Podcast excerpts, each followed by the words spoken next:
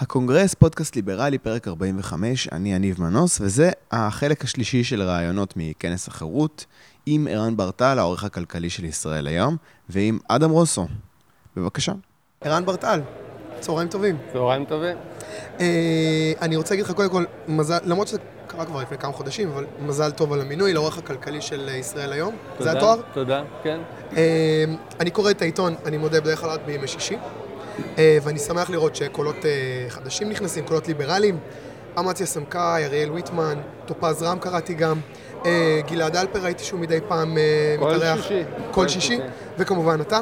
אני רוצה לדעת כמה חזק אתה יכול למשוך את החבל לכיוון הליברלי נגיד בעיתון הזה, אם כבר קיבלת איזשהו ריקושט כזה של אה, ערן, בוא תרגיע עם האג'נדה הזאת של השוק חופשי קפיטליזם, או שהעיתון נותן לך יד חופשית וכאילו, בוא תספר איך אתה רואה את זה. קודם כל אני הגעתי ל... מי שקיבל אותי לעיתון זה בועז ביסמוט, העורך הראשי. הוא קיבל אותי כשהוא מכיר אה, מה דעותיי ומה עמדותיי.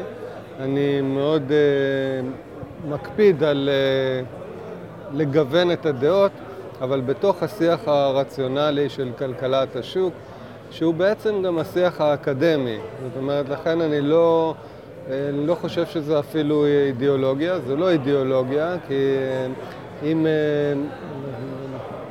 חושב שניתן להבחין בין אידיאולוגיה לבין אה, תפיסת השוק אה, שאנחנו אה, קוראים לה גם אידיאולוגיה, אבל היא בעצם תפיסה של, אה, של האקדמיה, של המדע, אה, ואני לא מתווכח עם אה, האקדמיה, זאת אומרת, יש ויכוחים לגיטימיים בתוכה, אבל אותם אני כן מביא לעיתון שלנו.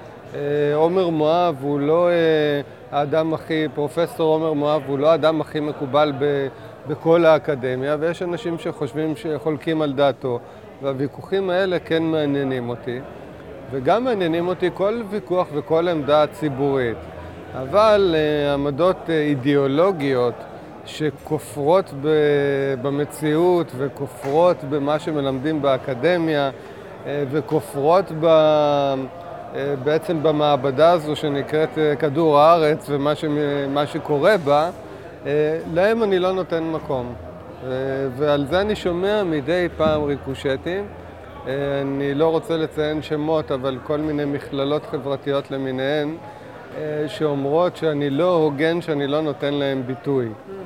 אז אה, אני רוצה להגיד שאני בא ממקום שבמשך 20 שנה שלא נותנים לדעות שלי ביטוי, בכל מיני מקומות אחרים, אז אני לא מחזיר להם, אבל אני, כמו שאמרתי, אני חושב שמה שעובר, כל ויכוח שהוא לגיטימי באקדמיה, הוא לגיטימי אצלנו, וכל מחאה חברתית אה, שקורית, שבאה מהשטח, היא לגיטימית אצלנו, אבל אה, דעות של אינטרסנטים ושל קליקות ושל מועדונים, שהם אה, ברור מאיפה הן מגיעות, אותן אני שומר מחוץ לעיתון. אוקיי, קודם כל זה מפתיע אותי. אני הייתי בטוח שאתה תגיד לי, אם אתה חוטף ריקושטים, זה יהיה מכיוון של די כבר עם הקולות האלה של בעד שוק חופשי ובעד... אה, ואתה אומר לי שלהפך, באים אליך אומרים, בוא תן יותר מקום אה, אה, ביטוי ל... לא, במקום בשמות, כן, מכללות חברתיות אה, למיניהן. כן. זה המצב? לא קרה לך שאמרו לך, תרגיע עם העניין הזה של להוריד מכסים, של אה, לרדוף את מועצת הלול, אני יודע. אה, כן, אומרים את זה, אבל אומרים את זה בעלי אינטרסים. אני לא שומע את זה מהקוראים שמתלוננים על זה. ש... ומבחינת ההנהלה שלך אתה מקבל גיבוי? אה, אני מקבל בדרך כלל אה, גיבוי, זאת אומרת, בשורה התחתונה כן. בשורה התחתונה העורך אה, לגמרי מגבה אותי. אני אגיד את האמת שזה זה לא שמערכת העיתון היא... זה עמדה רשמית של מערכת העיתון. יש עמדות אחרות בעיתון, יש ויכוחים גם בתוך העיתון, וזה לגיטימי, בסדר. אני אמרתי, אנחנו מחנכים מתוך הבית והחוצה. אנחנו מחנכים לשמוע את הדעות ולהתווכח, אבל לשמור על, לשמור על נימוקים הגיוניים. זאת אומרת, ככה זה ובא לי, הם לא נימוקים מספיק טובים בשביל לעבור אותנו, אבל כל היתר כן. הם ויכוחים טובים ונחמדים, ועובדה ש... שאנחנו עושים את זה, שאנחנו מרימים כבר שמונה חודשים מדורים ומוספים שהם כולם בעד שוק, מעודדי יזמות, ואני חייב להגיד מפתיע אותי עד כמה אה, שהם כבר רואים את ההשפעה. אה, אם אני... תן לי בא- דוגמה מובהקת. אה, אם אני באתי אה, בגישה שאני רוצה אה, להביא, ליצור קהל, אה, ליצור קהל, אה, קודם כל הקהל הטבעי שלנו, שמי שמבין מה זה שוק, אבל חוץ מזה להנגיש את זה גם למי שלא מצוי אה, בוויכוח בכלל, לא מבין על מה מדובר. אבל אה, מצאתי שמעבר לקהל הזה שמתגבש יפה, אה, אנחנו עושים שינוי אה, פוליטי גם. זאת אומרת, כי אני שם את הדברים על השולחן, וכשאני מגיע לראיין שר, אז אני אומר לו שאני באתי עם אג'נדה של שוק, שאני בעד יזמות, אני בעד עסקים ונגד עסקנות. אה, ולכן אני אומר לו, גלוי, זאת אומרת, מה שתגיד אה, שמקדם עסקנות וריכוזיות, אני אפריורית נגד, ומה שתגיד בעד, אני אה, אתן לך במה. וזה מפתיע שהם מבינים ומתיישרים ומתקשרים להגיד לי, תשמע, יש משהו שאתה אוהב, אז תיקח את הסיפור. הם יודעים כבר מה אנחנו אוהבים, מה הסיפור שלנו, אה, ובעצם יוצא שאנחנו השופר של אה, הקול הזה, גם אה, מהכיוון של רגולטורים ונבחרים. יש לך איזושהי דוגמה, אירוע חדשותי שאנחנו מכירים? אני חושב שאנחנו מקדימים את הסיקור של משרד הכלכלה יחסית לכל כלי התקשורת. אנחנו גם נותנים לו במה יותר יפה לכל הרפורמות הפארמה, לכל, ה, לכל פתיחת היבוא. אנחנו הראשונים שפרסמנו את אה, ההצהרה של כחלון שהוא מבטל את כל המכסים. זה היה הכותרת אה, של העיתון שלנו, נדמה לי בסוף השנה שעברה, בדצמבר 2017, הראשונים שהבאנו את זה. אה, ועוד הרבה רפורמות שעברו קודם אצלנו, אני חושב שכל הרפורמות של שוק חופשי שעברו אצלנו הגיעו אלינו ראשונים, כי הם ידעו, השרים יודעים שאנחנו אוהבים את החדשות האלה, ואנחנו מתאימים להם, ואנחנו נותנים להם במה. פה בחוץ הייתה עכשיו את ההפגנה הזאת של אה, אה, אה, רפי דיין וכמה חבר'ה שרוצים, בוא נגיד, לעשות שינויים ברגולציה של מועצת הלול. זה גם איזשהו נושא שאתם נתתם לו במה, ואפשר להגיד, אתם עוקבים אחרי זה? זאת אומרת, אתם מודעים לזה שאתם מלווים את הנושא הזה? אה, בוודאי, אנחנו, ראשונים שכתבנו על זה, וכל אה, עתירה שהוגשה וכל מהלך שקרה דווח אצלנו אה, לראשונה. אה, זה הפעיל אה, לחץ וזה עזר. אה, שר החקלאות, אני חייב לציין שהוא שר חקלאות ראשון מסוגו. אם התלוננתי ב-20 השנים האחרונות ששרי החקלאות הם בעצם נציגים של חקלאים ולא נציגים של ישראל, אז זה אפילו לא נציגים של כל החקלאים, זה נציגים של מספר מסוים של חקלאים. נכון, של ועדות, אה, של אה, מועצות מסוימות, של איגודים מסוימים. אה, נכון, אז אם זה היה המצב כל הזמן, ששר החינוך זה בעצם שר הסתדרות המורים, שר המורים. ושר החקלאות זה שר החקלאים המאוגדים החזקים וכולי, אז הנה, שר החקלאות הזה מקבל אצלנו במה מכובדת לשינוי תפיסה שלו. למרות שהוא בא מרקע חקלאי, הוא אה, עמד אה, לצד אה, דיין ברוב ההחלטות, אה, הוא שינה החלטות, הוא אה, הצטרף לעתירה נגד עצמו. עתירה נגד שר החקלאות, לראשונה הוא הצטרף לעתירה כי הוא הולך בדרך של היגיון, והוא הולך לטובת צרכנים ולא לטובת מועצות, והוא זקוק, כמו שרים אחרים וכמו רגולטורים אחרים, הם זקוקים לתמיכה תקשורתית, כי המצב אה, בארץ אה, הוא שמוחאים כפיים למי שדואג לקליקה, וצריך מי שימחא כפיים למי שדואג לציבור, אה, לשוק, ו- וזה אנחנו, ואני מקווה שיהיו עוד כמונו. ואני מקווה שיהיו עוד כאלה מאבקים שאתם אה, מרימים את הכפפה. זה מאוד כיפי לראות את זה. אוקיי, אני רוצה רגע שנדבר עכשיו על, ה, על הכנס ועל המקום שלך בכנס, המשבצת שלך.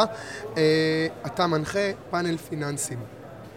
מה זה אומר? מה, על מה אתם מדברים שם? על מה אתם הולכים לדבר שם?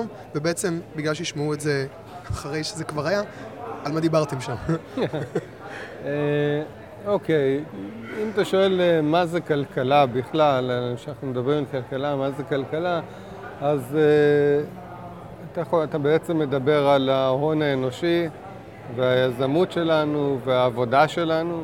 אתה מדבר על נדל"ן, על נכסים ריאליים, ואתה מדבר על נכסים פיננסיים, על הון. אוקיי? ההון הוא אחד החלקים שבעשורים האחרונים הוא הופך להיות הרבה יותר משמעותיים כשהכסף אה, הוא לא מייצג שווי של זהב, אלא הכסף הוא סחורה בפני עצמה והשוק הופך להיות מאוד מאוד משוכלל. אה, יש בו המון כסף ויש בו, ויש בו בעצם מפתח לצמיחה. זה אחד המנועים היותר ויותר חזקים של צמיחה של כלכלות. אה, והענף הזה, הענף הפיננסי בישראל, אה, הוא די משותק. אנחנו אה, בתחום התיווך הפיננסי ניקח בתי השקעות, ביטוח ובנקים, כן, כמוסדות פיננסיים הגדולים והמשמעותיים בשוק, הם כולם בישראל ריכוזיים מאין כמותם בעולם המערבי. אני רוצה רגע, אבל, אה, אה, לא יודע אם נתווכח עם זה לגמרי, אתה אומר משותק. לי מהדהד בראש, אה, עשיתי ראיון עם משה ניסים, שהוא היה שר האוצר בסוף שנות ה-80, והוא אמר שעד שהוא עשה את המהלך, השחרור הקטן הזה שהוא עשה, הדרך היחידה שלך כגורם פרטי שרוצה לגייס הון, לא יכולת לגייס הון מהציבור, לא היה דבר כזה. היית חייב לעשות את זה בעצם דרך המנגנונים של המדינה. הוא אפשר את הדבר הזה של, כן, אתה עכשיו יכול לגייס הון דרך הציבור. זאת אומרת, כן קיים משהו, זה לא שהשוק משותק לגמרי. אז מה בעצם... אני אומר, קודם כל, הכל עניין יחסי. אה, מה אי אפשר כרגע? שהוא אה, לא מתפקד, אנחנו כן מתפקדים. אה, מה שעשה משה ניסים היה מעולה בזמנו, אבל היום הבורסה לא באמת משמשת מכשיר לגיוס הון בארץ, אין מספיק גיוסי הון. הרשויות, אה, רשות ניירות ערך, משרד המשפטים, שיתקו את היכולת של הפעולה שלה, הפכו את העניין למאוד מסובך, ובשנים האחרונות אה, מספר החברות שנסחרות בבורסה הולך ומצטמצם. רק עכשיו אה, חל איזשהו שינוי, אבל בסך הכל הבורסה בישראל מאוד מצומצמת, מאוד מסובך לגייס הון דרך הבורסה, כל העניין התשקיפים בארץ הם יותר מסובכים ממקומות אחרים בעולם. רגולציה מאוד מאוד חזקה. אבל אם נחזור אה, לבנקים ולביטוח, אה, אגב, גם הבורסה, אה, יש בעולם כמה בורסות שמתחרות וכולי, זה תהליך שקורה גם בארץ, הבורסה הופרטה. אבל בארצות הברית אנחנו רואים יש הרבה בורסות והן פרטיות והן מתחרות ואם אתה לא רוצה את הבורסה הזאת, אתה הולך לבורסה אחרת, יש לך בורסות שמתמחות בכל מיני בורסה לסחורה ובורסה טכנולוגיה ובורסה וכולי, אה, וזה לא קיים בארץ, אבל זה, זה בתחום של הבורסות. בתחום של הבנקים, אה, למעשה, אה, משנות, לפני קום המדינה קמו בנק לאומי ובנק הפועלים, ועד היום הם מרכזים בערך שני שלישים מה, מתיק הנכסים של הציבור ומהפעילות הפיננסית בארץ, בידי שתי קבוצות בנקאיות. ויש עוד שלושה בנקים שחולקים את היתר. מצב לגמרי לא נורמלי, שמעיד על אה, אוליגיפול uh, חסר תחרות, uh, ושום תקנות ורגולציה לא יתקנו את המצב, ההפך, הן רק מרעות אותו. הדבר היחידי שאנחנו יודעים שיכול לתקן את המצב זה תחרות יותר משוכללת. שהבנקים יתחרו אחד בשני עלינו, זה לא קורה. זה לא קורה כי... היום ידברו אצלנו בפאנל אה, למה זה לא קורה, אה, אבל בעיקר בגלל שחוק הבנקים לא מאפשר כניסה של בנקים חזקים, חדשים. ישראל היא מאוד מעניינת, מאוד מתפתחת. ה-70 השנים האחרונות, כמות הכסף בארץ מכפיל את עצמו בקצב שלא קורה בהרבה מדינות אחרות. אם אתה הולך לצ'כיה ורואה מדינה שיש בה פחות כסף ויש בה 14 בנקים מסחריים, אז אתה אמור לשאול את עצמך למה פה יש רק אה, שניים ועוד שלושה מזדנבים. אה, למה יש חמש חברות ביטוח וזה הכל, ויש כאן חובה, זאת אומרת, זה, זה מקרה מדהים, שהממשלה מחייבת אותך לקנות ביטוח ויש לך רק חמש אפשרויות בערך. אוקיי? אז יש לך מעט מאוד חברות ויש לך חובה להפריש... ביטוח פנסיוני אתה מתכוון? כן, ביטוח פנסיוני. אה, ויש לך עוד מוצרים שהם בעצם חובה, למשל קרן השתלמות, כל התיק נכסים שלנו.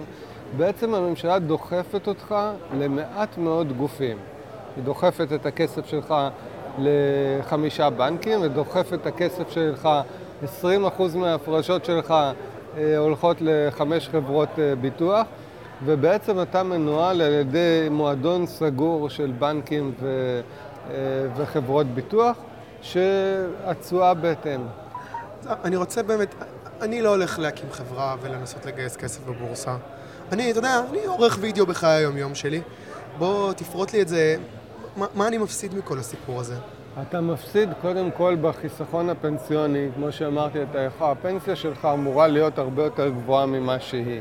התשואה שלך לפנסיה, אתה, היא נחתכת פעמיים, קודם כל בגלל עמלות מאוד מאוד גבוהות בארץ, וב' בגלל רגולציה שמצד אחד לא מאפשרת השקעה מאוד אה, אה, מגוונת. קצת גיוונו אותה בשנים האחרונות, אבל היא לא מספיק מגוונת. יש קרנות פנסיה בארצות הברית ש... וגם באירופה שנותנות פנסיה שהיא מאוד קרובה אה, למשכורת החודשית שלך. בארץ אה, זה לא קורה. זה, הביטוי של זה זה, זה עשרות אחוזים אה, בהכנסה השוטפת שלך ושל כלל העובדים במשק. זה לא משנה מה, במה אתה עובד, יש לך פנסיה. אוקיי? והפנסיה זה כסף גדול שלא מגיע אליך, נחתך בדרך. אני, עיני לא צרה בחברות הביטוח שסיימו את 2017 אה, עם רווחים הכושלות שביניהם של 100% ו-400% לאחרות, אבל אם זה היה קורה בשוק מאוד תחרותי, אז הייתי מוחא להם כפיים. זה לא קורה בשוק מאוד תחרותי. אגב, סתם, פתאום קפץ לי. קורה במדינות אחרות שאת הפנסיה שלי אני בכלל עושה בחברה שהיא במדינה אחרת? בערך, אה, זאת אומרת, אתה יכול קודם כל להשקיע את רוב הכספים שלך מחוץ למדינה, מה שבארץ אתה לא יכול. אבל אה, בכלל אה, פנסיה יכולה להיות, או אמורה להיות גם תיק השקעות שלך שאתה חוסך לפנסיה, ואם אתה רוצה לקנות לפנסיה דירה, כי אתה מאמין בנדל"ן, כיום זה בלתי אפשרי בארץ. יש אה, חשבונות אישיים לפנסיה בארצות הברית, בארץ אין. אנחנו בעצם, כמו שאמרתי, נדחפים לנהל את הכספים שלנו על ידי מעט מאוד אנשים. אני אשאל אותך שאלה שאני שואל את כל המרואיינים, וזה בעצם איך גיבשת איזושהי תפיסת עולם, אה, אני אקרא לזה ליברלית, אה, את, אה, כל אחד יש את ההגדרות שלו. אני שואל את עצמי, מה, זה, זה משהו שהבאת מהבית, או שקראת איזשהו ספר שקלקל אותך? אני חושב שהרבה ספרים קלקלו אותי, ודווקא אני חושב שהם גם ספרים ספרות ולא ספרי כלכלה. אני לא יודע להגיד אם זה מהבית, כי אני אגיד לך, האמת שלראשונה אה, שמעתי שאני אה, ליברלי אה, בגיל די מאוחר. אני לא הייתי ער לוויכוח הזה. היום מקבל פה פרס דניאל דורון על מפעל חיים. אני חושב שגיבשתי את ההגדרות שלי בשיחות איתו בגיל מאוחר יחסית. אה, אני חייתי במין אה, אשליה שהדור הצעיר, החברים שלי והדור שלי, הם מאוד ליברליים. אה, דניאל דורון די צחק עליי כשאמרתי לו את זה, הוא אמר לי, בוא איתי לאוניברסיטאות, תראה מה קורה שם. והלכתי איתו לאוניברסיטה העברית, זה היה לפני אה, המון שנים כבר. אוקיי. okay. אני חושב שבשנת 90, אה, בתחילת שנות ה-90. הלכתי איתו לאוניברסיטה העברית להעביר אה, שיעור אה, כמרצה אורח, והייתי מאוד בהלם מהעמדות שהציגו שם אנשים, אה, שבעצם קראו לעוד רגולציה ושיקחו מהם יותר חירות. ואני אמרתי, תשמע, אתה צודק, אני אף פעם לא דיברתי. בפני מי דיברת, אגב? סטודנטים? סטודנטים, סטודנטים באוניברסיטה העברית. לכלכלה? לא רק, זה היה נדמה לי לכמה חוגים, השיעור בחירה הזה. ו... ואחרי זה גם לימדתי בכלכלה, שהמצב קצת יותר טוב מאחרים, אבל לא הרבה יותר טוב. אני חושב שגיליתי אחרי זה גם באוניברסיטאות אחרות, שדיברתי עם סטודנטים על הנושאים האלה, על החופש לבחור, ספר שהוצאתי את המהדורה שלו יחד עם דניאל דורון במסגרת המרכז, ערכתי אותו בעברית, והעברנו אותו באוניברסיטאות, ונדהמתי לראות שאנשים בכלל לא מקבלים את זה כמובן מאליו שמגיע להם חופש, ומטילים על עצמם מגבלות עוד מבלי להבין למה. ולקח להם זמן, זאת אומרת, זה היה סמסטר שלם שלימדנו את הספר, עד שנפל להם האסימון ש... שהדברים יכולים להתנהל. אתה יודע, האינטואיציה שלנו היא איך, איך השוק ידע כמה ביצים צריך. מישהו צריך לעשות הערכה. שר הביצים. שר הביצים צריך להחליט כמה ביצים האנשים בישראל צורכים, ואז להקצות מכסות כדי שלא ייצרו יותר או פחות. זה נשמע מאוד הגיוני. אתה לא תסמוך על אנשים שרק רוצים לעשות כסף שידאגו לזה, כן? בדיוק, בדיוק. אז זה נשמע מאוד הגיוני שאחרת השוק לא יכול להתקיים.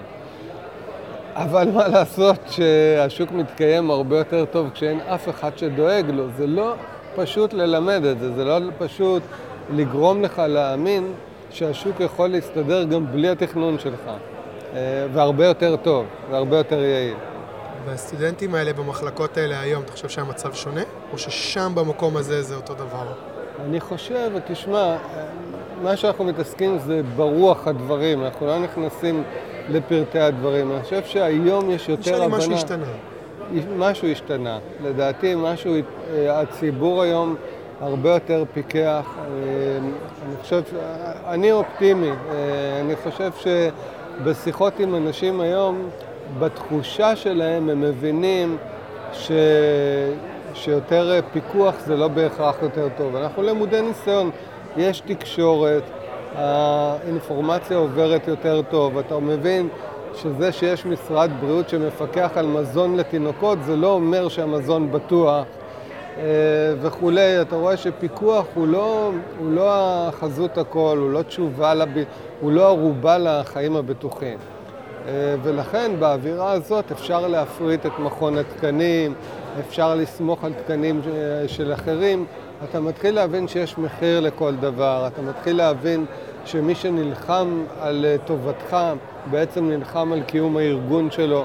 יש יותר, לדעתי, יש יותר, הידע נמצא יותר באוויר, אנשים פחות תמימים. הרי פעם היית יכול למכור לאנשים שאתה לא תוריד להם את המשכורת, אתה תעלה את האינפלציה וזה היה עובר טוב.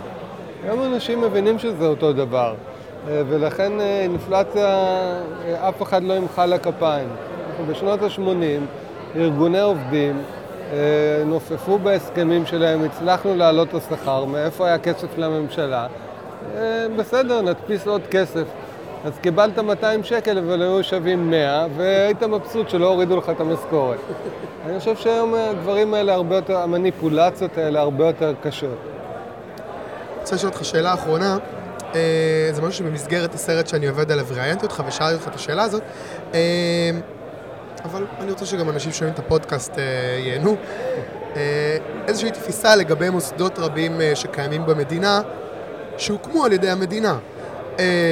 נגיד, על ידי ההסתדרות, אבל זה לא ככה. אז אני רוצה להסביר, שתספר לי על דוגמאות אולי לשניים, שלושה מוסדות בולטים כאלה. אני זוכר שדיברת על חברת החשמל, על מפעלי ים המלח, ערים, נמל, אולי נמל, איזה נמל כאילו הוקם על ידי גורמים פרטיים?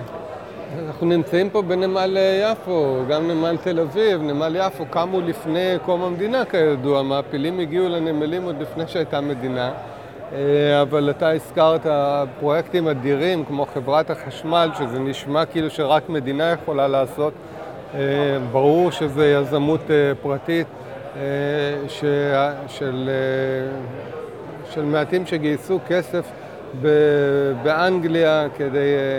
ואנשים, בבורסה. בבורסה, כן, אנשים גייסו כסף בבורסה ולא כל מי ששם את כספו עשה את זה ממניעים ציוניים או לא ציוניים בלבד. ברור שמי שראה את המציאות וראה מה שהולך לקרות, הבין שזה הימור מאוד בטוח, אבל יש שורה של מפעלים וחברות מאוד מצליחות גם היום, שקיימות גם היום בארץ, כמו שטראוס וזוגלובק וסטף ורטהיימר. שהקים את העסקר, את היוזמה הנפלאה שלו, אבל אגב, כשחושבים על זה, הזכרתי את שטראוס ודיברנו על תכנון של ביצים, הרי כל המפעל האדיר הזה של שטראוס קם בגלל עודף בייצור חלב. הם הצליחו להגיע לתפוקת חלב שלא היה מה לעשות, בהתחלה הם היו שופכים את החלב ואז הם הגו רעיון שאפשר לעשות ממנו קצפת וגבינות שמחזיקות יותר זמן ולנצל את החלב, וכך התחיל כל הרעיון של, של שטראוס, אתה מבין? כמובן שברעיון מתוכנן... לא היה שר הקצפת שאמר להם עכשיו תעשו את זה קצפת. בדיוק, כי אם היה בדיוק חלב כמו שצריך, אז לא היה מקום ליוזמה הזו של להפוך את המחלבה מחלב לגבינות וקצפת וגלידות וכולי. כן. אוקיי, נמל תל אביב נגיד? מי הקים אותו? אני לא זוכר מי הקים אותו, וזה היה בשנות ה-20 לדעתי. אבל אולי זה, אולי זה קשור, כנראה שזה קשור לבריטים, אני, אני לא זוכר. אוקיי, בסדר. ערן ברטל, תודה רבה, ובהצלחה בפאנל. תודה, תודה. ובהצלחה עם ישראל היום. וואי, תמשיך, keep the good work. תודה. אהלן אדם. שלום רב. אדם רוסו. רוסו. רוסו. אדם, אתה, אני חושב די מההתחלה, זאת אומרת, די מהרגע שהתנועה הליברלית קמה, אתה די שם. אתה אני די שם. אני חושב שב-2013 אפשר להגיד, כאילו, שממש כאילו הפכתי לפעיל אה, בזכות דוד שליטה והגעתי להפגנות. אה, כלומר, לא הייתי בשיא שהיה ב-2012-2011 במחאה החברתית, הייתי יותר כזה באונליין כזה, במדיה החברתית.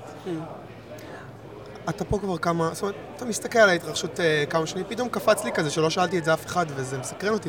אתה מסתכל מהצד, הכנס הזה זה לא שנה ראשונה, uh, מה אתה אומר, מה השתנה? Uh, האמת שרק הגעתי השנה, אבל מה שאני יכול לומר מיד במבט ראשון שהשתנה, המיקום לא השתנה, שזה מיקום נהדר, ואני חושב שהפורמט הזה עובד והוא מצוין. אני גם חושב שמספר האנשים לא בדיוק יש, ישתנה בשנים הקרובות, זה כנס יותר אקסקלוסיבי של, של לדבר על רעיונות, כלומר זה לא איזושהי הפגנה או משהו שאנחנו רוצים לראות גדל יותר ויותר מבחינה...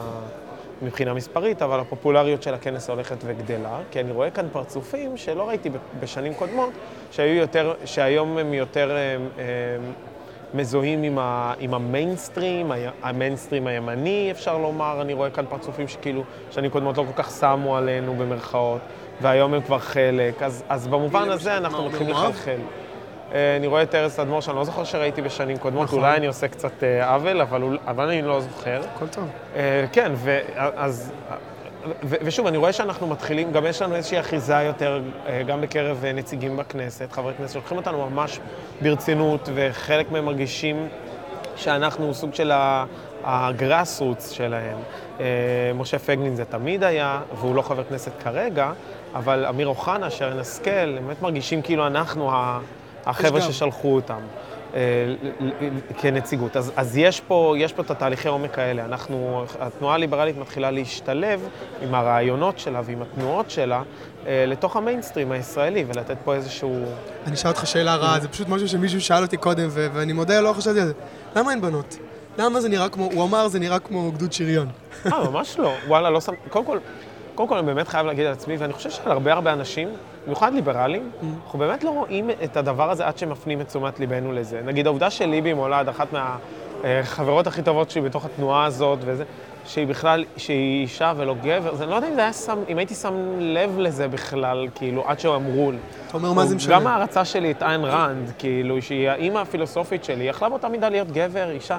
לא שמתי לב בכלל, ש... אוי, נכון, היא אישה. זה...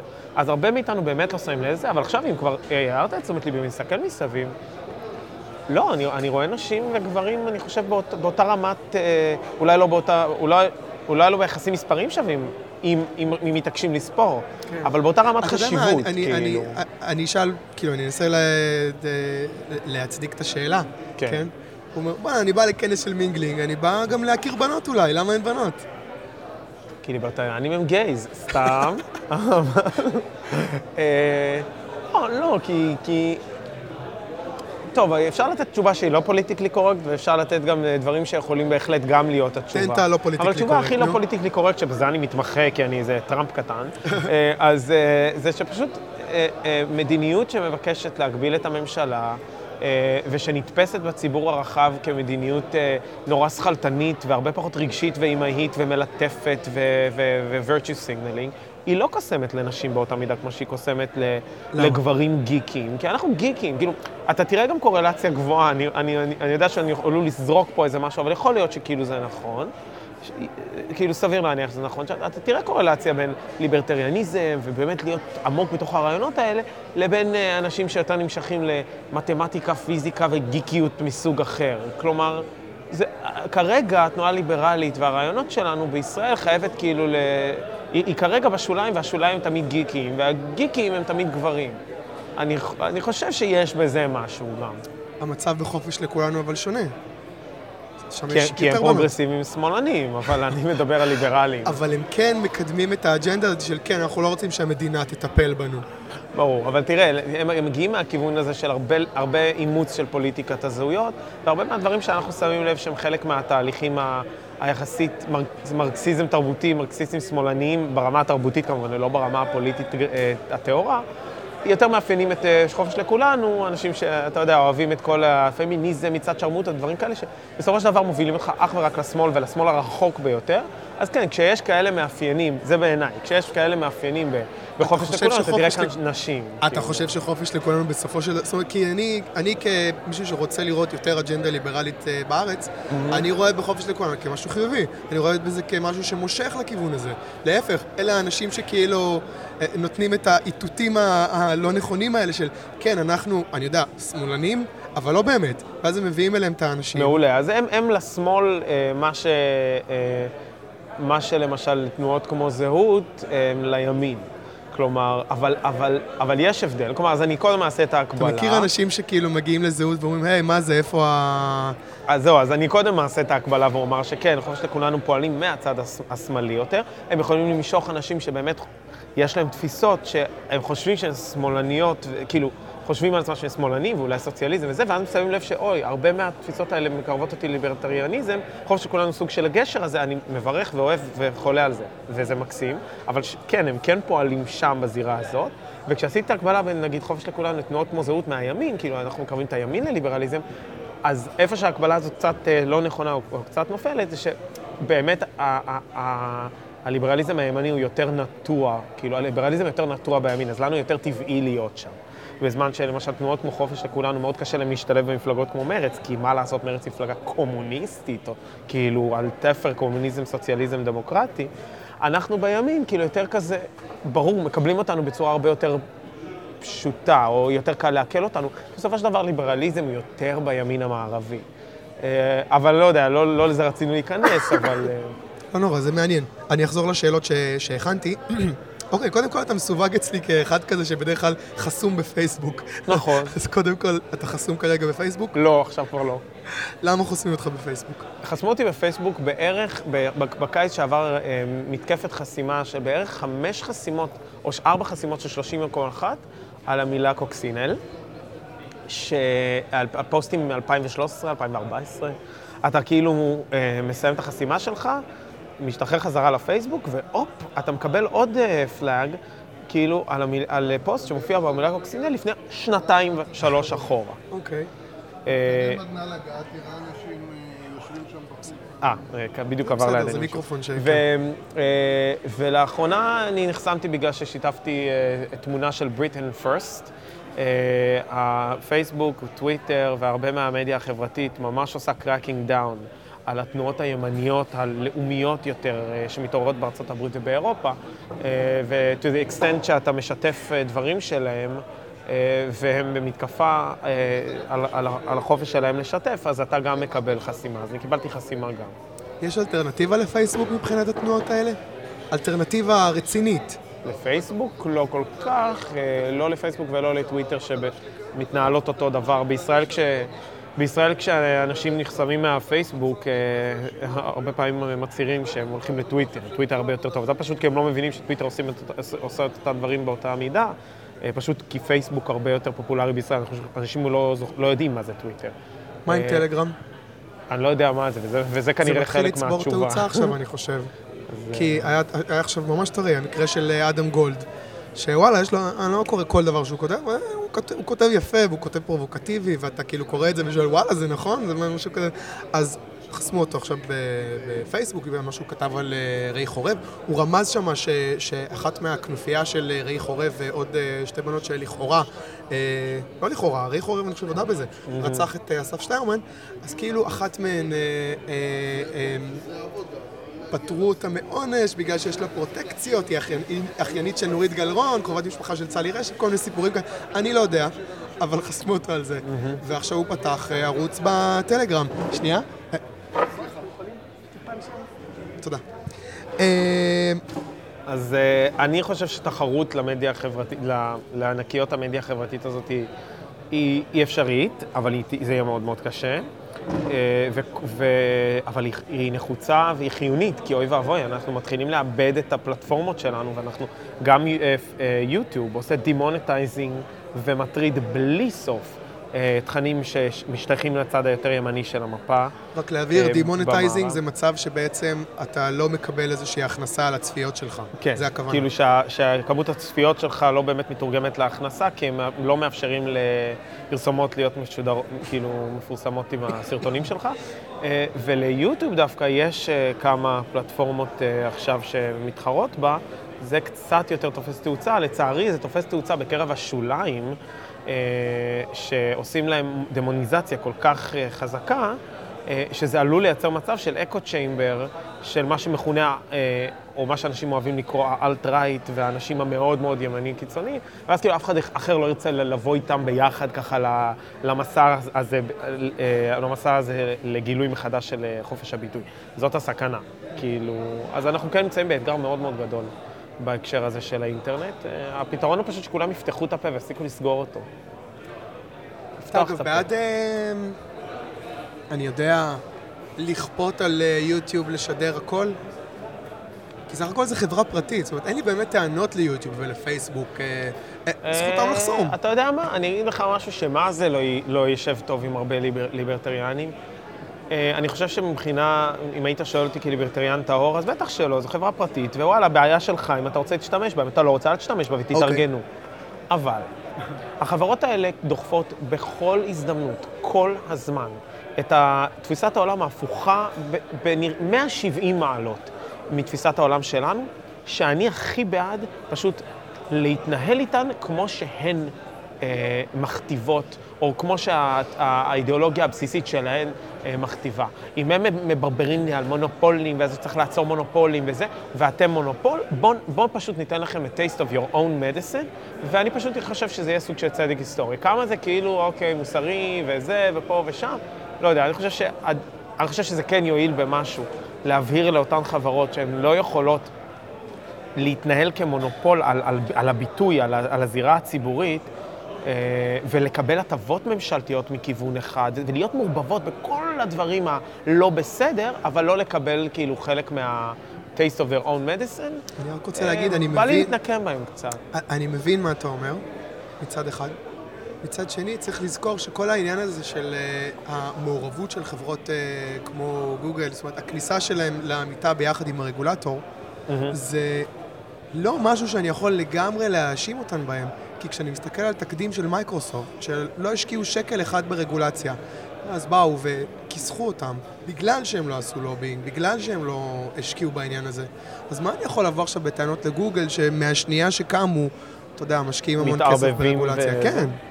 אין בעיה, תתערבבו, אבל אתם רוצים להתערבב, תהיו קונסיסטנטים. אם אתם משחקים אותה כאילו אתם אה, באמת פלטפורמה של free speech, אתם חייבים כאילו to uphold את הדברים שאתם מפרסמים ל... ל... אה, ללקוחות שלכם, ולמשל כשגוגל מפטרת בן אדם כמו רוי, אה, איך קראו לו? באתי להגיד רוי מור, ממש לא, לא מאלבמה. אה, ג'יימס שפרס- דמור. המהנדס הזה כן, שפרסם את ג'יימס ה... דמור, וגוגל מפטרת אותו. ואין מזור מבחינת כאילו, הם באמת עברו על חוקים שהם אמורים, שהם כל הזמן עושים לובינג לחוקים האלה, וזה, והם עברו על חוקים מסוימים. ואם לא יהיה מזור בבית משפט, אז אני אומר, אתם יודעים מה? נמאס לנו כל הזוניות האלה די כאפות. אנחנו, אנחנו מטיפים פה לחברה מוסרית ולמערכת חוקית טהורה ונכונה והכול, ואתם כל הזמן עושים עלינו קקי? וואלה, אם אני יכול לעשות לכם קקי בחזרה, וואלה, מתאים לי. אבל זה כי אני שלוח מצפון ירושלים, אז ליברטריאניזם וזה הולכים ביחד, זה מה שנוצר. אני מבין, אני מבין. אני לא מסכים אגב, אבל אני מבין את ה... לפחות אני מבין מאיזה מקום, מאיזה מקום אתה בא. אמ, אוקיי, עכשיו אני אשאל אותך משהו שפחות או יותר שאלתי אותך קודם, אבל אני אשאל את זה מזווית טיפה אחרת. אז אה, שאלתי אותך על תחילת הדרך, היית מזוהה עם התל"ח נגיד, למשך תקופה קצרה בעצם כולם היו שם, אה, והיום, ואני אומר את זה לטובה, יש איזושהי התפזרות וכל אחד בונה את הכן שלו. אז יש את חופש לכולנו, ויש ליברלים בליכוד. מה הכן שלך? זהות? או זהות, שבגדול מאוד. הורדת הילוך ואתה פחות מתעסק בזה? לא, לא, לחלוטין זהות. אוקיי. אה, ושוב, זה, זה שאנחנו, זה קצת מפלג בתוך התנועה הליברלית להזדהות בצורה ממש אה, בולטת עם איזה אחד מהכינים, אבל אני חושב טוב, שכולנו חושב. כאילו, כן, אנחנו, אנחנו מתפלגים בהקשר הפוליטי, אבל חוזרים חזרה כאילו לא, לא, לאותו חק של התנועה הליברלית להתחבק אחד עם השני בחזרה. ו... זה גם כאילו אה, לכאורה מתפזרים, אבל אז כשיש איזשהו... כי סך הכל 80% מהמאבקים אפשר כאילו למשוך ביחד. לחלוטין. וכשיש דבר כזה על האג'נדה, אז כולם עושים share וכולם מושכים ביחד. נכון, ואני טוב, חושב חושב. שבזהות אין אף אחד שלא מפרגן מאוד לליברלים בליכוד, כי בסופו של דבר גם הליברלים בליכוד יכולים לטעון שצ'אנק גדול מהם הוא, הוא זהות של היום. אז כאילו יש פה את, ה, את ההתפזרות הבריאה הזאת, כל אחד לפלטפורמה הפוליטית שהוא רוצה אה, לעבוד בה, אה, וזה רק מראה, אני חושב שהתנועה הליברלית החדשה יכולה בהחלט... אה, אה, לשבח את עצמה בהקשר הזה, היא הוציאה מתוכה כ-think tank, או כ... אני לא יודע איך נגדיר את הדבר הזה, כתנועה לא מפלגתית, הוציאה מתוכה אה, זרמים שעכשיו הולכים ואשכרה עושים. כלומר, בכנס הזה אנחנו מדברים ומעלים את הרעיונות, אבל בסופו של דבר כולנו חוזרים לאן שאנחנו חוזרים ועושים שם. וזה שבישראל יש מפלגה ממש כאילו שמוקדשת אה, לחלוטין לרעיונות האלה, או כמעט ב-100 אחוז, 80 אחוז, 85 אחוז, והרבה קינים אחרים ו... אה, ותאים אחרים במפלגות אחרות, זה הצלחה של התנועה הליברלית. מה אתה עושה בזהות? אה, חבר, פעיל, פטפטן, ברברן, כמו זה.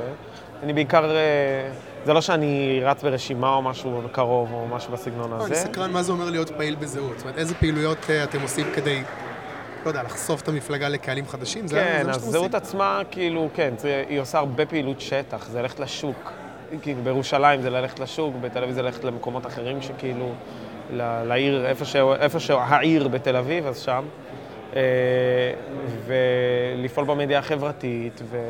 ולפעול גם, וגם, וגם לחבר את החוגים האחרים שבאים כאילו מכיוונים אחרים, אם יש את החוגים היותר ימנים מתנחליים, כאילו, וזה, לאגד אותם ביחד ולומר, אוקיי, אנחנו, אנחנו חלק מהאג'נדה המדינית שלנו היא האג'נדה הזאת, אבל האג'נדה הכלכלית שלנו היא בדיוק האג'נדה שכאילו אנחנו מביאים אה, מהכיוון המאוד מאוד ליברלי, ו...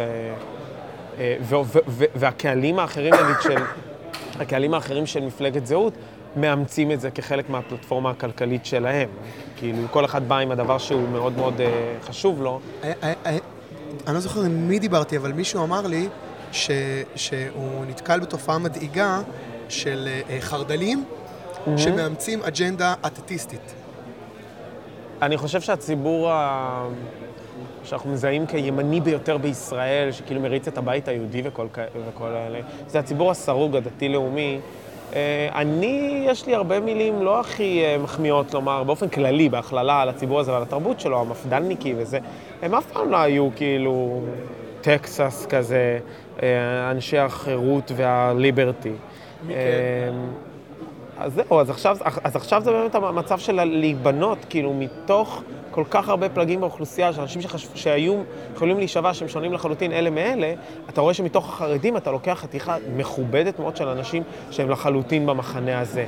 אה, ואז אתה לוקח מהחילונים. חתיכה משמעותית או שזה קוריוז? אז לאט לאט זה הופך להיות חתיכה מאוד משמעותית, כשהחרדים יותר נפתחים ומבינים כאילו את, את, את, האלטרנטיב, את האלטרנטיבות כאילו בזירה הזאת של ליברליזם מול סוציאליזם וזה. ולכן הנקודה שמה שרציתי להגיד זה שזהות בכלל לא... אה, אה, נשענת על הציבור שנראה כמו משה פייגלין חיצונית, עם הכיפה המקושקשת הזו וזה, ממש לא, זה לא הציבור. אה, ואני רק כאילו, כדי שלא נסטה יותר מדי, כן, הציבור הזה הדתי... לאומי ציוני, בקלות יכול היה להיות ציבור שמאלני אם לא היה את העניין הזה, בכלל, לעם ישראל עצמו, אם לא היה את העניין הזה של שטחים וימין כזה, אז בקלות הפרוגרסיביזם יכל לפרוח פה, לדעתי יותר מהר משהוא היה פורח בשוודיה, ואללה היסטור. אה, אז, אז כן, אני, אני רק מה שאני אומר בזה זה שאין איזשהו ציבור ספציפי שאפשר לומר, הציבור הזה הוא ציבור ליברלי. והאתגר בישראל, וגם אולי היתרון בישראל, שאנחנו צריכים ללקט מתוך אותם ציבורים את האנשים, מכל ציבור יש את, את הקבוצה הגדולה של אנשים שיכולה לראות איך הליברליזם יכול לעזור להם ולקדם אותם ו- וכאילו לדבר אליהם. אוקיי. Okay. uh, אני אאסוף uh, חזרה בשאלה uh, אחרת. Uh, אני עדיין עם uh, זהות. אז השאלה הקלאסית בנוגע לזהות, האם אין פה סכנה של מקרה התחייה בבחירות של 92? זאת אומרת, תמיכה משמעותית, עשרות אלפי קולות שהלכו לפח ואפשרו בעצם עלייה של uh, שלטון שמאל. עכשיו, אני רוצה להקדים ולהגיד, אני לא רוצה להתעסק בספקולציות כאילו של כן יעברו את אחוז החסימה, לא יעברו את אחוז החסימה. לדעתי, זה לא משנה, אתה מצביע למה שאתה מאמין בו ומה שיהיה. ואם לא בבחירות האלה, בבחירות הבאות, ואם לא בבחירות הבאות, בבחירות אחרי זה. השאלה אם אתה זה שווה את הסכנה של נזק מיידי. אה, תראה, אני מאוד פוחד מהמצב הזה של אה, ממשלת אה, שמאל מובהקת תעלה בישראל, כי לישראל אין הרבה, אין, אין לנו הרבה מקומות לטעות. כלומר, אנחנו לא כמו קנדה הגדולה, שיכולה לעשות אה, כמה עשורים social אה, experimenting ואז לאסוף את עצמה. אין, אנחנו... אין שוליים לטעויות. כן, אין שוליים לטעויות, גם מה, מהתפיסה הימנית מאוד, שכאילו אוי ואבוי מה יקרה מבחינת כאילו ויתורים אה, כאלה ואחרים, וגם מבחינה כלכלית. אה, אני מאוד מאוד פוחד. התשובה הקלאסית של הרבה מזהות שאני מזדהה איתה, אז אני פשוט אומר אותה, זה שאנחנו בוחרים את הימין הזה, ואנחנו כל הזמן מפחידים את העם, שכאילו אם לא תבחרו את הימין המזויף הזה, לא יהיה בחיים ימין, ואז אנחנו תמיד מקבלים ימין מזויף, אימפוטנטי, שלא עושה שום דבר על מנת באמת באמת לקדם את מה שהעם הזה רוצה לדבר עליו, ו, אה, ועל מנת להדגים את זה הכי טוב, או מה שמדגים לי את זה הכי טוב, זה מה שקורה בארצות הברית ובכלל במערב. אה, בארצות הברית עכשיו עבר חוק מזעזע של 1.3 אה, טריליון דולר. חוק ש... כאילו התקציב, תקציב כאילו, ש... שמבזבז okay, כל כך הרבה כסף. תקציב.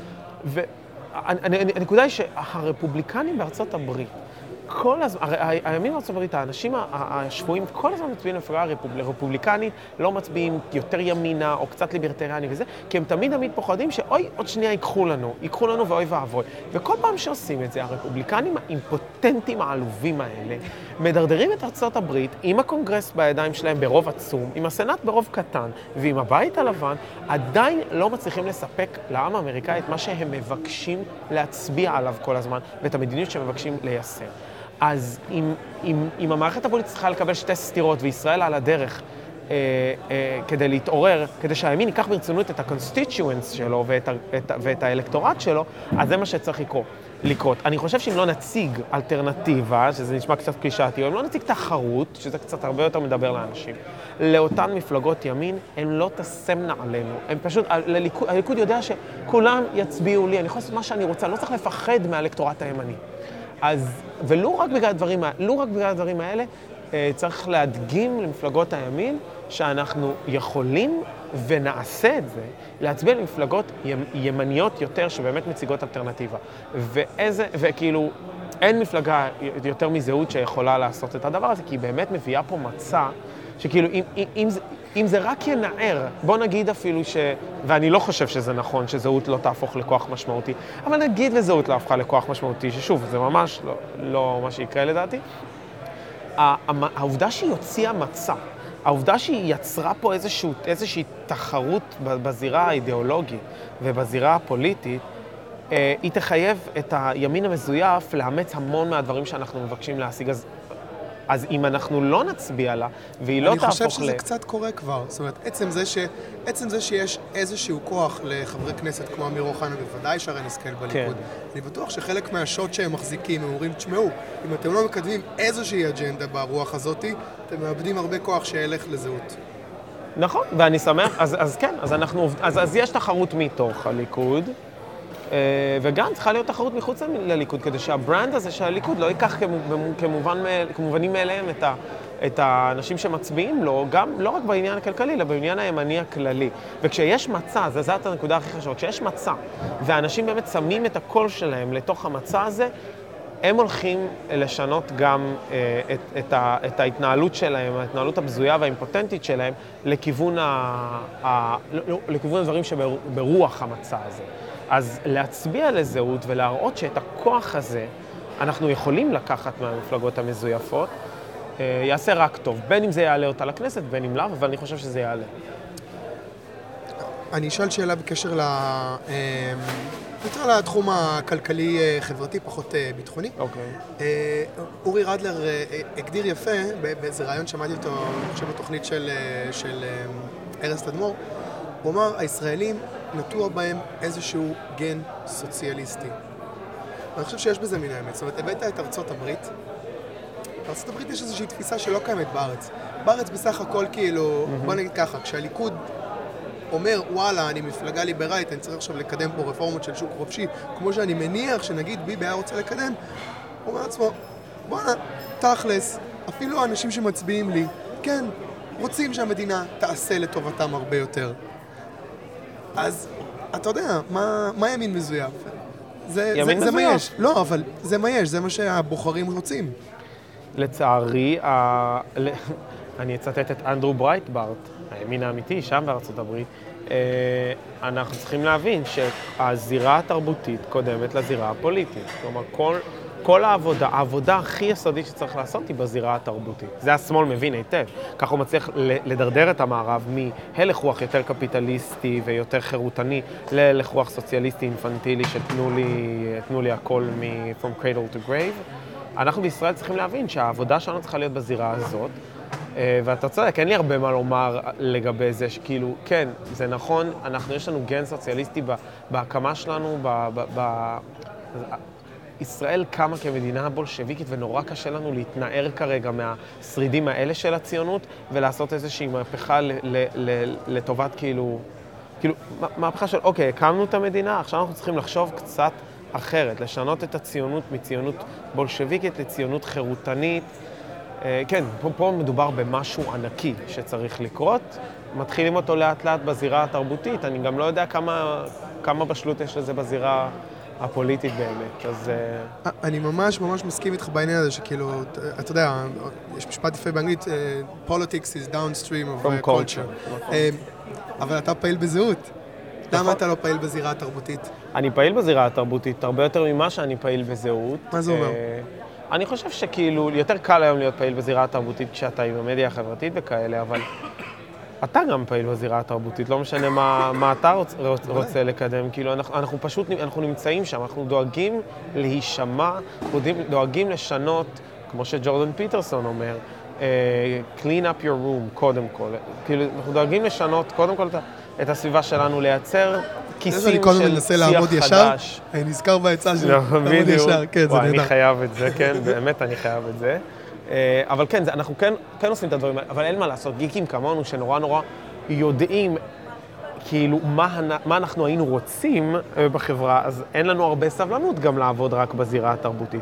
נקודה שלי, ו- ו- וכמובן, מן הסתם אתה תראה אותנו הולכים כזה למקומות היותר פוליטיים ומנסים להשפיע גם שם. אה, אני חושב מה שה- זה אומר אגב? תפרוט לי את זה רגע רק ל- ל- ל- לדברים אופרטיביים. מה זה אומר זירה תרבותית? מה זה אומר? זה אומר לייצר מוזיקה? זה אומר לכתוב לטלוויזיה? מה זה אומר? זה אומר לייצר מוזיקה, זה אומר לייצר סרטוני יוטיוב, זה אומר להרים מה- מהיוטיוב אה, ערוצים שהם ערוצים שמזוהים יותר עם מה שאנחנו אה, מק- מקדמים. זה אומר לעשות את מה שהקרן החדשה לישראל, טפו, עושים בישראל שנים על גבי שנים דרך מיליון תנועות ועשרה אנשים. לעשות גם אנחנו, לא עם מיליון תנועות ועשרה אנשים, כי ג'ורג' סורוס לא נותן לנו כסף, אבל, אה, אבל לעשות בכל כל מה שאפשר, לשנות בבידור, אה, בתרבות, בבידור, במקומות הקטנים, במקומות הגדולים. שוב, איך, אתה, אתה שואל אותי איך כאילו, כאילו, אני לא המנכ"ל של התרבות הישראלית, אבל אני אפילו לא יודע לאיזה גומחות אה, אה, בתרבות הישראלית אפשר להיכנס ול, ול, ולעשות, אבל למשל, אני כמורה לא אתן אה, שדוגמות אה, אה, הזויות, פרוגרסיביות, אה, אה, דברים דוגמטיים ומטומטמים יעברו לידי unchallenged. ואני דואג שהילדים שאני מלמד, ואני לא מתבייש, אני... מה אתה אני, מלמד? אני לומד מתמטיקה, כן? ואני דואג שכשסביבי אני רואה כל מיני ניסיונות לקדם בולשיט בקרב הציבור הצעיר ולהפוך אותם לאינפנטילים של מחר, לפמיניסטים הרדיקליים של מחר, אני דואג לתת להם גם את, ה, את הצד השני. אז כאילו, בכל מקום שאפשר, זאת הנקודה. כאילו, אנחנו צריכים כולנו להבין שאנחנו חיילים, תמיד אני אומר, כולנו חיילים במלחמה על התרבות. אתה, אתה במקום עבודה, אתה עושה איזשהו סרטון, אתה מפרסם משהו במדיה החברתית, אתה מדבר בצורה מסוימת עם אנשים, לא יודע, כל מה שאפשר. זהו, ל- ל- ההשראה שלי, אגב, זה רועי עידן. בדיוק, נכון, שגם בטלוויזיה... מהרועי עידן ואתה גם- תראה שינוי. איך? אני אומר, מהרועי עידן ואתה תראה שינוי. בדיוק, גם השינוי הזה יחסית צעיר, יחסית, אנחנו יכולים גם למנף הרבה מהתהליכים, אה, מההצלחות שקורות במערב לכיוון הזה, כי יש איזשהו, איזשהו, איזשהו מבט למערב בישראל, נכון? כל הדברים שהם עוברים עם המיטו האלה. אז גם המיטו יכול לבוא לפה לצערי, אבל גם הת- התשובות למיטו יכולות לבוא לכאן, כאילו, אם אני מדבר ספציפית על זה או על כל דבר אחר. אז שוב, למנף, לייצר, אה, לייצר קהילה יותר גדולה, גם של להתחבר את, את עצמנו עם, עם אנשים בעולם המערבי, גם כדי קצת לנער את העניין הזה של, אה, אה, של ה...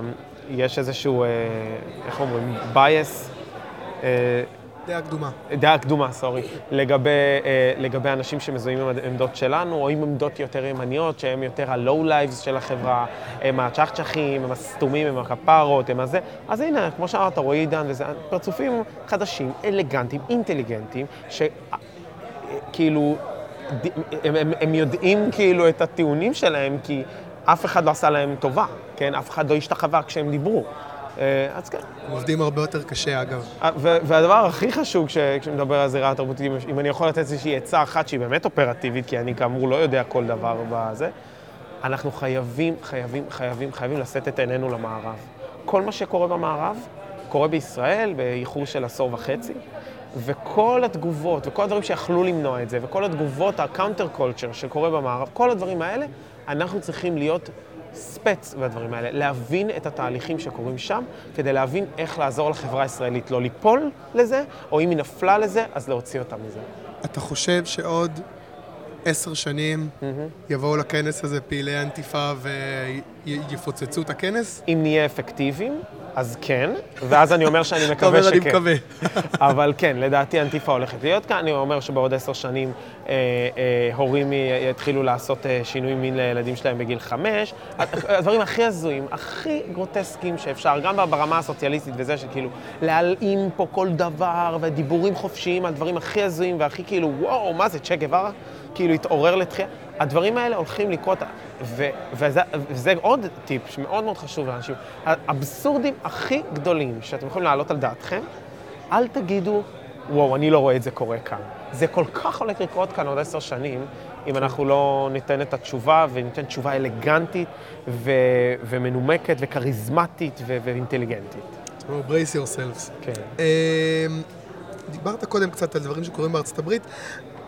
אתה תומך בטראמפ, נכון? כן. אוקיי. אתה תומך בו אה, 100%, אני נגיד תומך- גם בצעדים הכלכליים אה, של עכשיו. אה, אני תומך בדונלד טראמפ כמו שאן קולטר תומכת בדונלד טראמפ, אז אם מישהו שאל את עצמו, אם אנשים, אם אני כל כך מעניין אנשים, ואני בטוח שלא, אבל נגיד היה איזה אחד שאומר, "מ, מעניין מה אדם חושב על דונלד טראמפ, כי זה מאוד חשוב לי היום, פשוט אן קולטר על טראמפ. אוקיי, אז זה אדם, אדם הוא אן קולטר עם כיפה, רודנה הייתה קוראת לי ככה כל הזמן.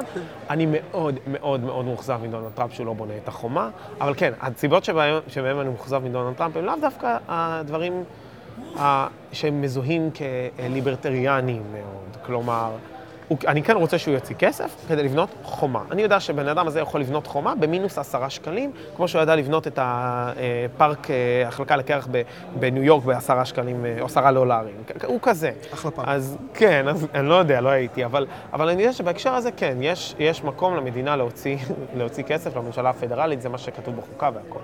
אה, אני מאוד מאוכזב מדונלד טראמפ על, על הדברים שהוא לא, לא ממלא ולא ממלא מספיק מהר, ובעיקר מהרפובליקאים ששמים לו רגליים. אני חושב שהמאבק הליברלי הכי חשוב בימינו זה למנוע את הפיכתה של ארה"ב למדינה דרום-אמריקאית.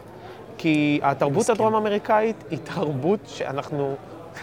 זה תרבות שלא... כי מי יציל לא אותנו רואה- בקריסה הכלכלית הבאה? לא יודע, לא זו תרבות שלא רואה ממטר את החוקה ואת הערכים המייסדים, ועל זה אני הולך לדבר היום גם בליפטוק שלי. אוקיי. כן, על העניין הזה של מדיניות הגירה, כאילו, אנחנו חייבים להבין שדמוגרפיה עושה את כל ההבדל, ועם כל ה- אה, אה, הטרנד הזה של כאילו לרדת על הגבר הלבן, הגזעני, הזה פה שם, בסופו של דבר זה המערב, זו אוכלוסייה הלבנה, סורי, אה, ואוכלוסייה שמחקה אותה ברחבי העולם. שהיא החבר הטוב ביותר של חירות וליברליזם, של חירות כלכלית, של, של שגשוג, ואם, ואם ארה"ב תחדל מלהיות ארה"ב דמוגרפית, במיוחד באקלים של היום, שבו מעודדים את כל הקבוצות ה- הלא לבנות והלא מערביות לא להשתלב ולרסק את ארה"ב מבפנים.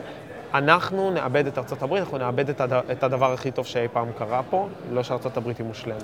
זה סכנה אמ, קיומית. זו סכנה קיומית, ולכן הסכנה, אבל הסכנה הקיומית הזאת קודמת לכל דבר. כלומר, אפשר לדבר, כאילו, בקליפורניה כבר איזה אי השפעה אפשר אבל לדבר. יש לנו? אתה יודע, אני מבין את העניין, אבל איזה השפעה יש לנו על מה שקורה בארצות הברית? ההשפעה היא, אה, על מה שקורה בארצות הברית לא, אבל ללמוד.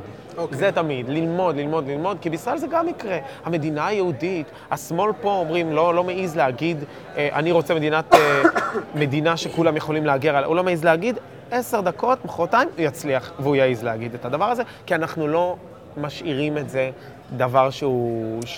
זה טבעי בשבילי עכשיו להיכנס איתך לוויכוח על הגירה. אני לא רוצה להיכנס לוויכוח הזה, כי זה כבר ויכוח שעשיתי ב- אז, בפודקאסט. אז, רק, אז רק הנקוד- נקודה אחרונה, כאילו להשלים את מה שאמרתם קודם. אז אני מאוכזב מדונלד טראמפ במקומות שבהם הוא לא מצליח לעמוד מול המפלגה הרפובליקנית ולהתנגד לדברים שהם כל הזמן מנסים לסחוב אותו, שזה להתלקק לדמוקרטים. המפלגה הרפובליקנית רוצה להיות המפלגה הדמוקרטית 2, דונלד טראמפ לא רצה את זה, ובתפר הזה, איפה שהוא לא מוותר, אני איתו. איפה שהוא מוותר, אני לא איתו. אני רק חושב שלגבי אה, ענייני הסחר, אה, זה מצחיק שאני כאילו, חשבתי לעצמי, מה, אני היחיד שרואה את זה? שכאילו הטריפס האלה, המכסים קוראים לזה, לא רק שלא הולכים לייצר מלחמת סחר, אלא הם הולכים, התוצאה שלהם הולכת להיות יותר שוק חופשי ולא פחות. כי אם ארצות הברית תעביר לסין, שהיא, לא, לא, שהיא גם צריכה לכבד אה, אה, את הרעיונות האלה של סחר חופשי, והיא גם צריכה במדיניות שלה אה, ליישם את הדברים האלה, ואם ארצות הברית לא תבהיר לה את זה, לפעמים גם בשרירים כאלה, זה לא יקרה. והנה אנחנו רואים, והרבה אנשים אמרו, וואו, ההימור המוצלח של טראמפ, זה לא ההימור. הדבר, ש... מה שטראמפ עשה עכשיו will result in יותר סחר חופשי. אז גם בהקשר הזה, אני הכי הייתי איתו. אם זה יקרה, אני באמת אה, אברך על זה. אה, אני רוצה לשאול אותך שאלה אחרת. אה, אני ראיתי שהעלית כמה פוסטים בהם עסקת בסדרה סאלח פה זה ארץ ישראל. אני חשבתי שזו הייתה סדרה חשובה, אבל היה בה קצת פספוס, כי אני לא חושב שהיה שם איזשהו זיהוי אמיתי של הבעיה, בעיה שאנחנו סובלים ממנה עד היום בעצם. מה אתה חושב על הסדרה הזאת? אתה, אז מה שחושב עליה יהיה בהערה למה שאמרת עכשיו. אתה אומר, אתה לא חושב שיש כאן זיהוי של הבעיה. אז אני אומר לך, ואני אומר לכל מי שלא מבין את ה... לא, לא שאני אומר שאתה או אחרים לא, אבל למי שלא מבין, כמו שאני הייתי רוצה שיבינו את השמאל, יש זיהוי אמיתי של הבעיה. האנשים האלה יודעים בדיוק מה הייתה הבעיה. אבל הסדרה הזאת, המטרה שלה לא הייתה לחשוף בעיה ובטח שלא לפתור אותה. המטרה של הסדרה הזאת היא להפוך את המזרחים ל-African Americans הבאים. השמאל חיכה דור אחד כדי שהמזרחים ישכחו מי עשה להם את כל העוולות, שזה הבולשביזם, המדינה המזרח-גרמנית שהמפא"י ניסתה להקים פה. חיכו דור אחד כדי שזה יעבור, כדי שנהיה שבעים, כדי שנרצה להשתכנז ולהיות אה, לא יודע מה, ולהתלבש עלינו עם המדיניות שלו, אה, בדרך של לספר לנו שאנחנו מדוכאים, שאנחנו... אה, ש- פשוט לעורר את העניין הזה של פוליטיקת הזהויות. זה מה שהשמאל מבקש לעשות לציבור המזרחי. הוא חושב שעכשיו הציבור המזרחי בשל לזה, הוא שכח מי עשה לו את, ש... את העוולות שלו. זאת הסיבה שסדרות כאלה אה, עולות. המטרה היא אחת ויחידה, לא לפתור חס וחלילה את הבעיות, זה בחיים לא, זאת בחיים לא המטרה. היא בדיוק כמו שהמטרה של תנועת הלהט"ב היא לא לפתור את הבעיות של הומואים ולסביות, היא להשתמש בהם ככוח פוליטי, זה לא לפתור את הבעיות של נשים, זה להשתמש בהם ככוח פוליטי, זה לא לפתור שום בעיה של מזרחים, מזרחים היום לא שאין להם בעיות, מזרחים היום נהנים משגשוג, יש להם כבר את, החירויות ואת הזכויות שלהם, וכן, מזרחים ואשכנזים עושים את אותה, את אותה משכורת, אם הם עובדים באותה עבודה. מה שהם מנסים לעשות לנו כאן זה לייצר איזשהו, איזשהו פילוג אה, אה, ולנגן לנו על פוליטיקת הזהויות, כדי שנרצה להבליט את ה-so called קורבנות שלנו כנכדים של. ואני לא הולך לשתף פעולה עם הדבר הזה. הפוסט האחרון שהיה לי בנושא הזה זה היה, נמאס לי מהדיבור על המזרחים האשכנזים הספרדים. נמאס. אני לא מזרחי, אני לא ספרדי, אני לא אשכנזי. זה נגמר. זו טעות היסטורית ש- שקרתה שם, זה היה צריך להתפזר אה, בגלות ולאמץ כל מיני מנהגים מקומיים. הופ, חזרנו, הגיע הזמן להפסיק עם הדיבור הזה של מפלג בינינו. השמאל חי על פילוגים כאלה, כי הוא צריך את מלחמות המעמדות האלה אה, על מנת אה, לייצר כוח פוליטי. אני לא יכול לשתף עם זה פעולה. ולסבתא שלי חטפו שתי, שתי אחיות. סבתא שלי, האחיות שלה מתו במרכאות ולא נתנו להם לראות אותם. רוב הסיכויים, ואיך שהיא מספרת את זה, הם ידעו גם. לסבתא שלי חטפו שתי אחיות תאומות. כשהיא הייתה קטנה. אני לא מנגן על זה עכשיו. אוקיי, זה לא בסדר. ברור, אני לא אומר שזה בסדר או משהו, אבל מה עכשיו? מה אתם רוצים ממני? שעכשיו אני אגיד, אה, סליחה על הביטוי, אפשר להגיד מילים לא יפות? שאני אגיד זין על הציונות, זין על מדינת ישראל? אה, תנו לי עכשיו, אה, לא יודע, restitutions, ולאן נגיע משם? לקומוניזם? לדרום אפריקה? לא מעוניין. אני מבין את הטענה הזאת, אבל אתה לא חושב שאפשר לקחת את החומר גלם הזה ולטעון טענה הפוכה? להגיד, mm. אוקיי, ראיתם את הסדרה הזאת. עכשיו, בואו אני אעשה לכם רק את המהלך המשלים, לא פוליטיקת זהויות. אני אומר, בואו תסתכלו מה קורה כשמנסים לתכנן. זה נורא נאיבי. ואתם עדיין מנסים לתכנן. זה נורא נאיבי, כי אנחנו מבינים היטב את הדברים האלה, אבל זה דורש חשיבה מורכבת של... של וזה התפקיד שלנו, לקחת נכון, רעיון מורכב ולפשט. אז אנחנו צריכים להציג את החשיבה המורכבת הזאת, כי החשיבה המורכבת הזאת תהיה חשיבה בסופו של דבר נכונה. אנחנו צריכים להבין מה גרם לזה שהמאוורר נשבר. אז אנחנו צריכים להסביר לאנשים מההתחלה. אבל יש אנשים שאין להם כוח ואין להם עצבים לשמוע את הדברים האלה, וכשהתקשורת נותנת להם uh, attention spans של ש- חמש דקות, הדבר שהכי אפשר לעורר עם, עם, עם הסדרות מהסגנון הזה, זה את הרגש המאוד מאוד טבעי והאינסטינקטיבי, השבטי והקורבני, והרצון להשתייך ולהגיד, אני עכשיו חלק מאיזושהי אה, אה, קבוצה ש, ש, שסבלה ואני גם נושא את הסבל. זה מה שאפשר להשיג עם רוב עם ישראל. אז, אז כן, אתה צודק, צריך להציג את הטענות האלה, אה, צריך לעשות את זה בצורה מאוד מאוד נגישה לאנשים, כי, כי באמת, זה העניין, כשחוקים מסוימים מתקלקלים, להסביר איך, איך, ה, איך המבנה של המערכת והחוקים והמבנה הבירוקרטי, ובכלל, הדברים שעומדים בבסיס הובילו לקלקול, אנחנו רואים גם בכלכלה, גם בחברה, גם בתרבות, גם בדברים כאלה, אנחנו רואים איך הדברים האלה לא פשוטים.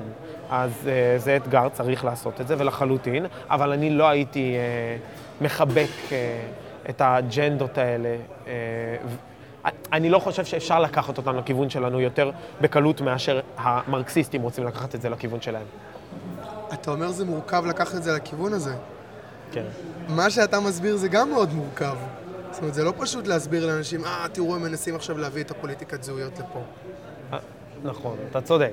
נכון, אבל כשאני מנסה להסביר את מה שאני מסביר עכשיו, אני לא מסביר את זה לאנשים אה, שלא עוסקים בפוליטיקה והכול. אני יותר מסביר את זה לאנשים שהם כבר like-minded, או שהם מבינים בדברים האלה יותר. כן, לעם אפשר כן להסביר גם את הדברים שאני אומר בצורה פשוטה. חבר'ה, מפלגת, מפלגה דמוקרטית, שהיא מפלגת ה-KKK, המפלגה של העבדות, המפלגה של ההפרדה הגזעית וה-Jim Crow laws, היא זאת שאחראית באופן בלעדי, לא כמעט בלעדי, אלא בלעדי, 101 אחוז, למה שקרה לשחורים בארצות הברית לאורך ההיסטוריה, והיום היא אה, אה, זאת שמחרבת את החיים שלהם.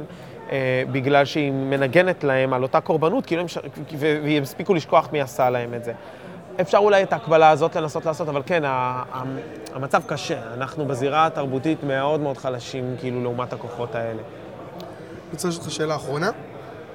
אני שואל את זה לכל אה, מי שאני מדבר איתו, וזה, אני קורא לזה תפיסה ליברלית. איפה התפיסה הליברלית שלך? זה משהו שהבאת מהבית, או שקראת איזשהו ספר שקלקל אותך? מאיפה התפיסה הליברלית שלי נוצרה?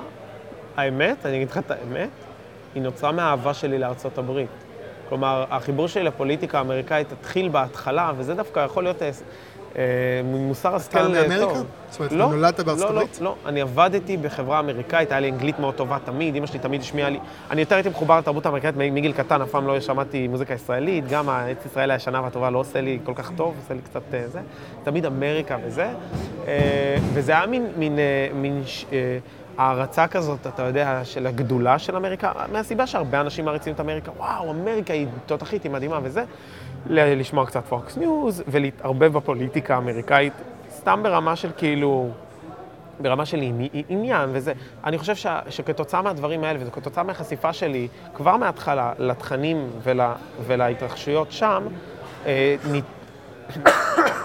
נטעה בי כאילו אהבה לערכים האלה, ומשם ליברליזם, קפיטליזם ודברים כאלה. אז אני חושב שזה מהכיוון הזה. את המעבר שלי משמאל לימין עשיתי כאילו בזירה ההיא, האמריקאית. כאילו, הייתי בהתחלה, הצבעתי מרץ ושטויות כאלה, אחרי זה נהייתי שינוי, אני זוכר באיזושהי תקופה. וזה, אבל, אבל זה היה שם, בזירה ההיא, ראיתי מה קורה שם, ראיתי למה אמריקה גדולה, למה זה... אז זה, זה גם, זה גם איזושהי נקודה... היה- מה, אתה- אתה לא, זה לא משהו שאתה קולט רק מתרבות פופולרית. בסופו של דבר צריך כן מישהו שיגיד לך, תשמע, זה לא. מקרי. נכון. יש פה איזשהו עיקרון. ברור, אז זה התעמקות, והתעמקות גם בחדשות, דברים האלה, וזה, אתה רואה כאילו בצד של מי אתה, אבל דווקא מה שאמרת עכשיו זה מה שרציתי להגיד. זה, זה הרבה יכול כן להיות מתרבות תרבות פופולרית, כלומר כשתרבות היא חזקה והיא דומיננטית, ויש בה ערכים אימפליסיטלי ואקספליסיטלי, ליברליים, לדברים האלה אנשים בסופו של דבר נמשכים. הם לרוב נמשכים, גם, גם ברמה הפוליטית וזה, נמשכים לכיוונים האלה בגלל השיוך, בגלל מה שזה אומר עליהם מבחינה, כאילו, כמה זה מגניב להם. אנשים הולכים למקומות האלה. כשיש איזשהו, איזושהי אימפריה ליברלית, אה, תרבותית, או, או משהו שהוא, שהוא סקסי, ש, ש, ש, שמביא איתו גם את הערכים האלה, זאת אחת הדרכים היעילות ביותר, אה, למרות שהיא לא הכי אינטלקטואלית בהתחלה, למשוך אנשים לכיוון הזה. אה, אני סקרן, אגב, אה, מה זה תרבות? זה סדרות טלוויזיה? זה מוזיקה? מה, בהקשר שאני ספציפית מדבר כן. עליו? לא, זה יותר תרבות פוליטית, כי כאילו סדרות טלוויזיה, מוזיקה, כולנו בתור ספגנו. ילד אבל. כן, כולנו ספגנו. את כל הסדרות ואת כל ה... כן, את הכל, כמו... אה, כאילו שירים, זה הכל, הכל מאמריקה יהיו בא לכאן, ודווקא, לאו דווקא עם הערכים הכי, הכי טובים, כי הוליווד בשנים האחרונות, בכלל בעשורים האחרונות, מאז שאני קטן, מייצאת המון המון בררה. כן. כאילו, אבל כן, עדיין הכריזמה האמריקאית הזאת, שבא- כשה- כשאתה מתעמק בה, ואז אתה כאילו מתחיל להיכנס, אצלי במקרה שלי זה כבר להתחיל להיכנס יותר לסוגיות הפוליטיות והתרבותיות שם, אז יותר, אז, אז זה, אני אומר, זה מה שהוביל אותי להתחבר לרעיונות הליברליים, ואז אני בא, לה, אני כאילו מסתכל בארץ ואומר, וואו, הלו, כאילו, אני, אני, אני רוצה ככה, אני רוצה שגשוג, אני רוצה חירות. איפה זה? איפה הימין האמיתי? ואצלי זה יותר בא ממקום של, אני רוצה ימין אמיתי, אני רוצה ימין אמיתי. ואצלי ימין אמיתי תמיד היה כאילו ימין ליברטריאני, תנועה ליברלית החדשה, בכל שאנחנו לא אוהבים לשים לייבלים של ימין, ו... אה, ימין או שמאל, בהקשר הספציפי הזה, היא נתנה את המענה הימני האמיתי הזה, כאילו, ב... ב... בשבילי בישראל. אז משם הגעתי, זה כאילו סוג של היה המעקף שעשיתי. אוקיי. אדם רוסו, תודה רבה. תודה, תודה רבה. חג חירות שמח. הקונגרס, פודקאסט ליברלי. אה, ניפגש בשבוע הבא עם החלק האחרון של רעיונות מכנס החירות, עם משה פייגלין.